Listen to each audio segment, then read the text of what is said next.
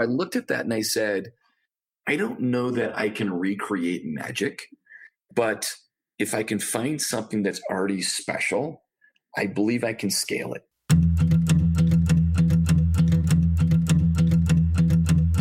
I'm your host, Dave Knox, and this is Predicting the Turn, a show that helps business leaders meet their industry's inevitable disruption head on. Welcome to another episode of Predicting the Turn. Today, we're going to sit down with Jeremy Andrus, who's the CEO of Traeger Wood Pellet Grills. Jeremy, welcome to the show. Thanks, Dave. Happy to be here. Looking forward to the conversation. I'm a massive grilling fan and love what you built with Traeger, so it's going to be a fun conversation. Awesome. So, I want to start with uh, just a little bit more about your background and then also a little bit about Traeger, if you will.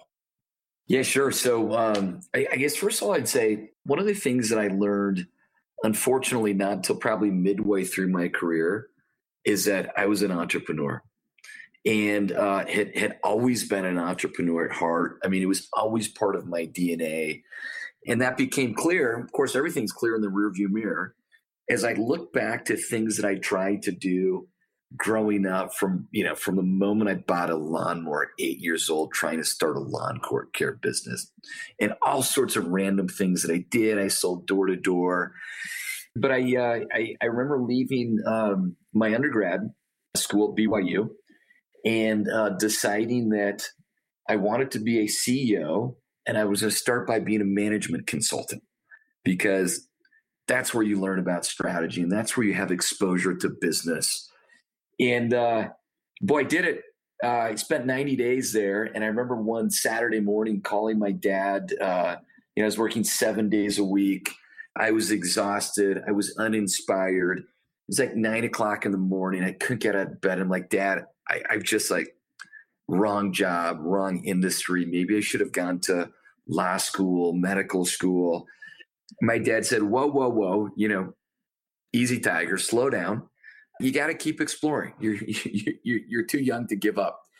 And um, that's when I started to decide that I, I was going to explore other things. And uh, I stayed as a consultant, but eventually did some very random things as I looked for inspiration in my career journey. I day traded stocks for six months uh, full time. Made a ton of money, made a couple million bucks in my mid 20s, lost it all, and then had to borrow money to pay back $200,000 of margin of margin debt that I had borrowed. I built real estate um, you know, I uh, after business school, I founded a frozen beverage supply business, and I kept finding these moments where I said, "I'm a builder. Um, I want to build something, but I just haven't found that perfect opportunity yet." But uh, I kind of uh, I meandered about, around, and you know, as you look at the logos for a number of years, there were a lot of them, and then I came to this moment where I found something that I fell in love with and you know, last last 15, 16 years, I've got uh, it, just two two businesses that I've been building, and it's uh, you know, it's been it's been a ton of fun. It was it was not a uh, straight line getting there, but worth uh, worth the journey for sure. So I want to talk about that uh, that second logo that you found. So I love hearing about you know people that found a diamond in the, in the rough. What was it about Traeger that drew you to the business?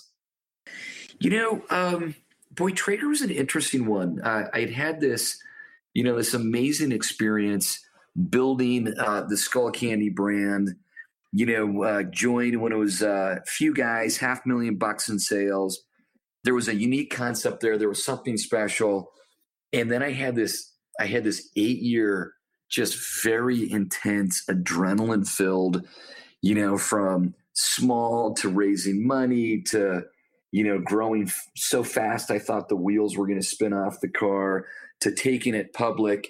And I got to the end of that eight year whirlwind, and uh, I and, and, I had a couple. I had a couple of thoughts uh, as as I was uh, contemplating what might be next. The first was just how lucky we got along the way, and um, when you're early in a business, there are so many variables and so many things that that can go uh, sideways.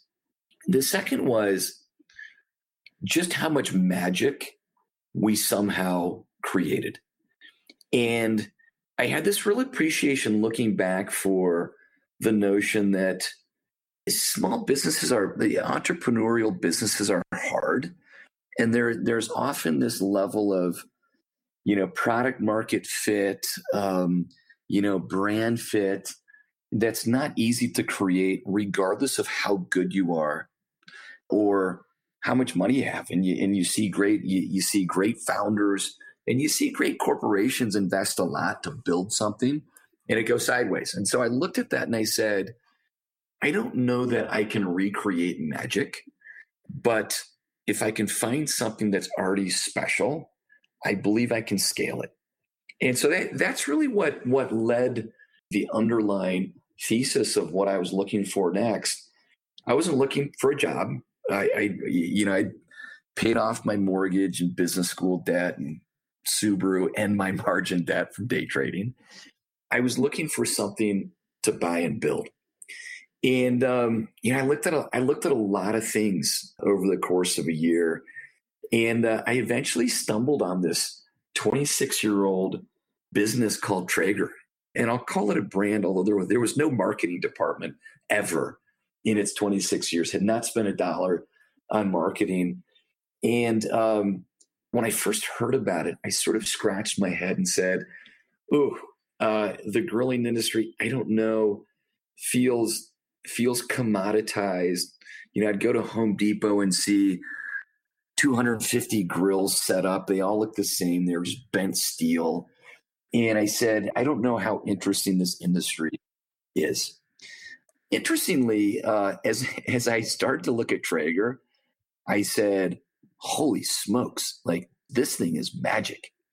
And uh, you, you know, it turns out, and and and I recognized I recognized very quickly there was something special to Traeger without a marketing department, without a brand.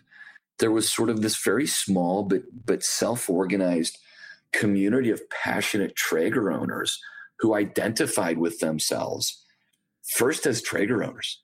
And uh, I'll never forget the very first moment. And it, it, did take me long to get there. I was literally, I flew to, I flew to Portland and I, I had set up about a dozen customer meetings in a conference room because Oregon was was the birthplace of, of Traeger. It's where it spent its 26 years and was predominantly a Pacific Northwest brand. And I sat in my first meeting and uh, I open up my notebook and I get out my pen, introduce myself. We small talk, and I say, "Hey, tell me about tell me about your experience with Traeger." And this guy's response blew my mind. He said, "My Traeger changed my life," and I I, I immediately put my pen down, and um, not sure if there was something wrong with this guy's life that a backyard grill was that meaningful. But as a consumer guy, someone that was just a student of great consumer brands and loves product and brand, I was fascinated to hear this guy say this about a business that I'd never heard of a few months before that. Uh, and like in the world of social media, there are no secrets. And yet somehow this experience of, of having something that was so meaningful was life changing. And that was the beginning of my discovery of Traeger, which was that there, there was something special.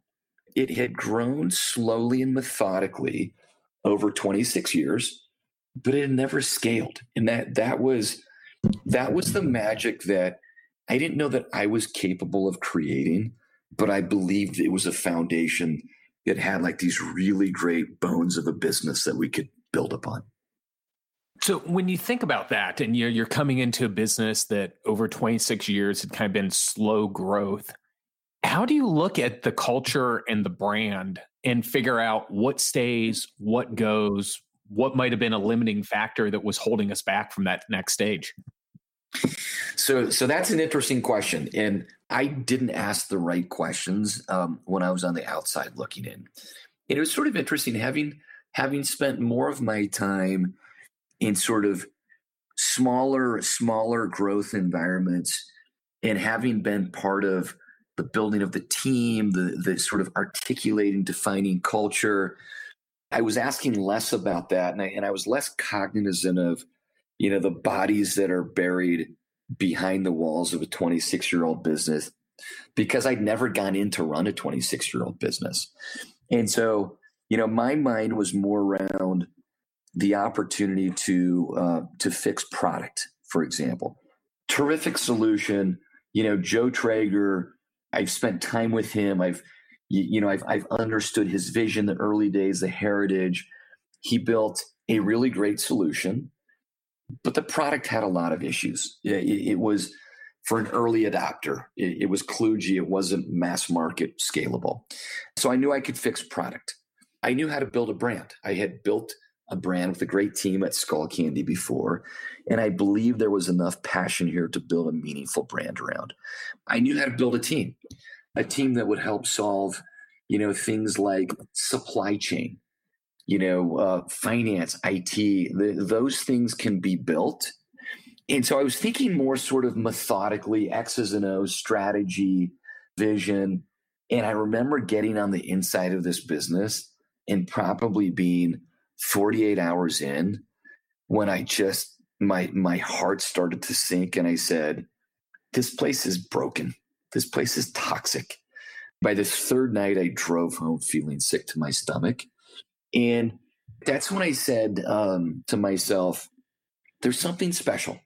Joe Traeger deserves credit for, for, for creating something that was special. There's a business opportunity here, but we have second generation families, employees of the company.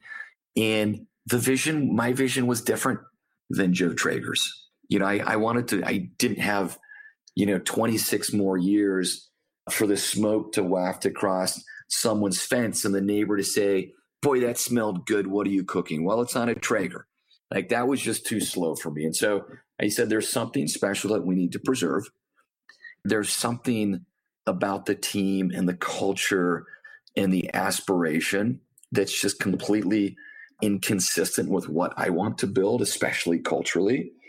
And so, you know, I set out to figure out how do we get the best of both worlds? How do we like rebuild team and culture so that we can actually accomplish uh, my vision for the business? And how do we do it without breaking something that survived 26 years? I think that's a that's a great way to look at it. So, you know, related to that then is, you know, Traeger is selling more than just a piece of steel to customers. When was that turning point that you really saw Traeger go from a product to a lifestyle brand that it is today? You know, it was um, so it was my aspiration from from the earliest days, and and, and again, I having built Skullcandy, and and not really having been classically trained to grow a brand like that, I look back and, and I'd spent a lot of time reflecting on and writing about my experience and sort of identifying the things we did well, but painfully, probably the things we did poorly. There were a lot more of those things to write about, and that and that, that became truly my blueprint for uh, how we've built Traeger. The the things for good and for bad, and one of the components of of brand that is so important to me is that you step back and recognize that people don't get attached to things. We're not selling items. You know, we're not selling bent and welded steel with electronics and wood. It just so happens that that's an important component. It is a means to an end, but the experience is what creates emotion. And you know, as as I thought back to that very first conversation and others I'd had since, what was important to me is that we would build a brand which stood for bringing people together around meaningful food experiences.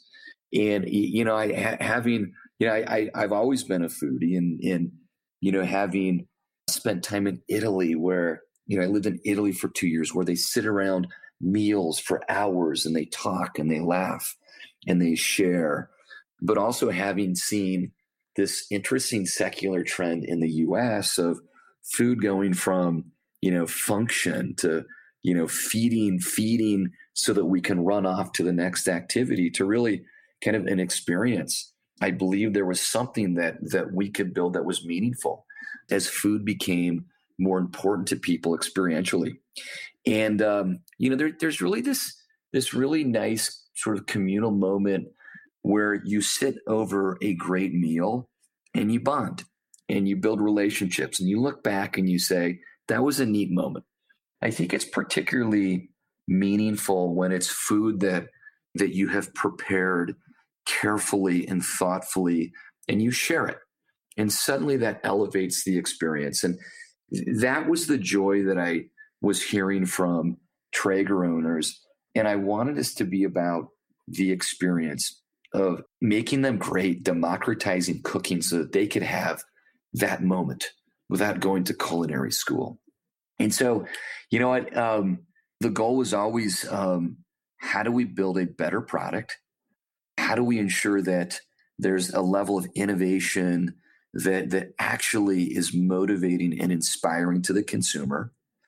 How do we ensure that the focus is on the experience and not on the steel and that's about the content the uh, both lifestyle food content recipe content however it is that we inspire someone to cook more and to become better so they can get to the table bring family and friends around and have that experience more often.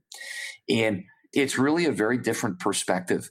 When you're selling an item, you talk you, you talk about features, benefits, price, value, and that's not what we do. We talk about experience and and and we try to help consumers envision, you know, where they may find themselves frequently if they feel the confidence to cook and share with other people. And so everything that that is core to how we build brand is around that experience. It's it's around you know tr- a, a true level of passion and authenticity in how we communicate our message to our customers. Talent is a big part of predicting the turn. And as we talk about talent, I wanted to mention one of our sponsors, Hunt Club. Imagine the power of the best marketers in the world helping you to find your next marketing leader. That's the power of Hunt Club. Hunt Club is a new category of talent company that powers the network of experts, connectors, and business leaders to help you find the best talent. Let's face it, recruiting hasn't changed with the times. Hunt Club is changing the recruiting game by leveraging technology and crowdsource referrals to find you the best people possible for your company. Stop paying job boards that don't work or recruiting firms that recycle the same active candidates partner with Hunt Club. Let's talk a little bit more about that, how you communicate in that message and you know the content as you mentioned. You guys are nearly up to a million followers on Instagram. A lot of the work is around, you know, sharing and sharing the the great recipes and stories and everything else. How do you approach your company and what advice would you give to other product companies to think about the content around it? Yeah, well, so I, I would start by saying um, the community, the Traeger community is so strong. It is truly a force. And I sometimes step back and say, how did we do this? It's still small. You know, there are um, there are about a million and a half Traegers uh, that are uh, in, uh, operational right now. You know, so relative to the size of the opportunity, it's small, but it's passionate and it's connected. And your comment around sharing it's all around sharing. Of course, sharing of the food is that's that's the moment that has that happens around a table, but sharing experiences and sharing recipes and sharing things you've cooked and how you've cooked them. This is what happens in our community that we have the joy of helping help helping develop. And, know, I was thinking recently as I thought about what what just feels like so special and magical around the community, how it, how it happened. And honestly, I, I think, you know, of course, there is a component of the experience in the product that that naturally does that. But there's something that we've done that I understand now better looking back on this experiment uh, of building community and building brand, which has more clarity for me. When I decided that the culture of Traeger didn't work, it didn't work for me you know, if I'm going to show up not looking to make money, but looking to build something, and I'm going to feel sick to my stomach every day, that's a non starter. And so I changed the culture. And I did it around a moment in time that was um, a real low moment for my career where I just had this realization, which was that we couldn't build something special with the toxic culture that we had early on, the, the culture that that I inherited. And um, I decided that what was special about a brand was the people, and and it's uh, it's the culture, and it's it's the set of values that we share around connecting vision and brand and, and business. And, and it's those values that are aspirational to us. And so um, I let the team go, almost almost the entire team. 26 years in, I definitely I look back and say, how did we do that without breaking this thing? But we let the team go, and uh, we kept a limited number who who who we believed shared our cultural values, and we set out to to rebuild the business not not based on capability. Capability is ticket to the ball games, minimum threshold, but to rebuild it based on a set of cultural values that we thought would help scale this business. My intent at the time, I probably had never said the word community. My intent was to build a place that I wanted to be a part of and that I wanted others to be a part of. As I look back, I recognize that the cultural values that that that we share internally were the foundation of the community. You know, ground zero is where we define who we are. You know, that's Sugar House, Utah, where we have 250 people who get together every day. Uh, we we cook together every day. We eat together every day. Of course, it's changed a little bit during COVID, but ground zero is where where the brand was born. The product had been around. There was something to it, but the brand was really built uh, in, in Sugar House, Utah, by a set of people who just really cared about it. And as I think about, you know, how that emanates, uh, I look at our influencers, for example. I look at, uh, you know, our, our brand partners in the field who who reach out all the time. They're our friends. They're not paid partners. They're our friends, and we connected with them because we believe they shared our passion for food, for outdoor. And we eventually started to do more things together and we brought them into the Traeger family. And so everything we do is there is a personal touch that starts with our cultural values. And it's the only way I know how to scale this thing. And it's why I, I tell my team all the time, and we spend a lot of time talking about our, our values and you know how, how we live them, how we empower others, why they're important. And um, you know, as, as CEO, I say my role role number one for me has nothing to do with product strategy, you know, supply chain finance. It's to ensure that we protect our culture with our lives. And that's where the community comes from. And that's, you know, again, I'd, I'd love to say it was, it, it was that intentional and strategic. Building the culture was, but I learned that great brands, they build from from the inside out. So, talking about the building side of things, it doesn't get much older than grilling. You know, going back to cooking something over uh, wood fire is a pretty ancient thing, if you will. How have you thought about bringing technology into the world of Traeger, and what does that look like for uh, driving the brand growth? You know, I um, I'm really passionate about brands that have that have heritage, and um, I think when when you have heritage that sits next to newness, technology, progressive thinking. I think it's a really unique combination because I think one one without the other uh, that doesn't have the same richness. And I'd, I'd spent I'd spent a couple of years of my career as a uh, hotel acquiring old, old old assets to convert to hotels. So I was with Kimpton Hotels, and we would find these old buildings that had beautiful bones that had never been hotels, and we turned them into hotels. In New Orleans, we bought a, an old, old Masonic temple, which became a Hotel Monaco. In Salt Lake, an old bank building. And then suddenly you walk in, you feel the history of this place, but you see this progressive, sort of whimsical design. And it's this, it's this very, very welcoming feeling and I, I, we see that opportunity with with Traeger, and I and I saw that from the early days. Wanted to preserve this heritage of being the original wood pellet grill.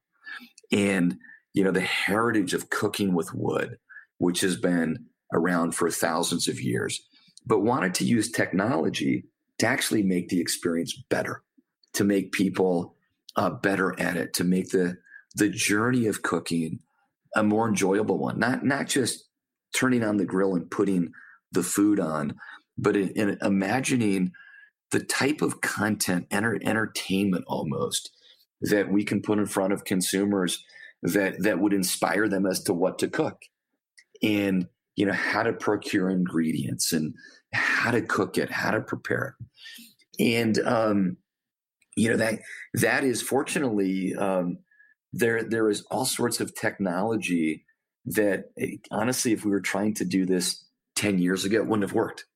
Where um, you know we envisioned a connected device in like 2015 when no one was thinking about connecting a grill to the cloud. There was no reason to. I mean, you were never going to leave your steak over a flame, lid closed, connected to the cloud, and walk away from it. You nervously stand over it and you sort of flip it, you cut it, you wonder if it's overdone, underdone.